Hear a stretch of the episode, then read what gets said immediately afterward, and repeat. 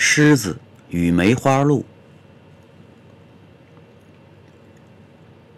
我从黑夜里醒来，模模糊糊看到我的猎物追逐了半个世纪的梅花鹿，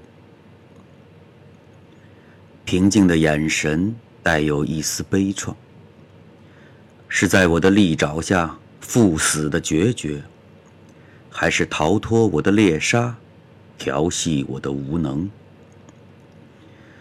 我意识涣散，思考无法聚焦。为什么心里隐隐作痛？我望着我的猎物，我以为的猎物，一个眼神平静的梅花鹿。越过山脊的时候，我奋力向前。可这根本不是捕杀的动作。艳阳与头顶有些刺目，可我分明看到梅花鹿回眸一笑。寂静的山林由月色缭绕，水影倒映。我怎么会如此安详？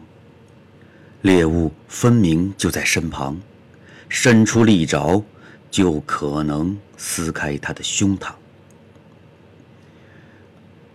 我怎么心里隐隐作痛，丧失了捕杀猎物的疯狂，咆哮的殿堂失去了咆哮者的辉煌。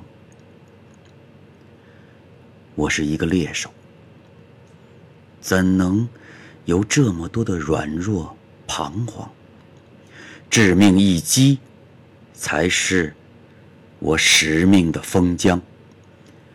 哦，惊雷乍现的夜晚，我意识模糊，思考显得凌乱，却总有火光闪现。我想起了那个女巫。不是传说吗？难道这个诅咒真的在我身上释放？我想起了幽暗古堡，明晃晃的气灯照得整个山谷透亮。我想起了你，我的猎物，我曾经爱你胜过一切。哦。想起了你，我的梅花鹿。二零一六年二月二十一号。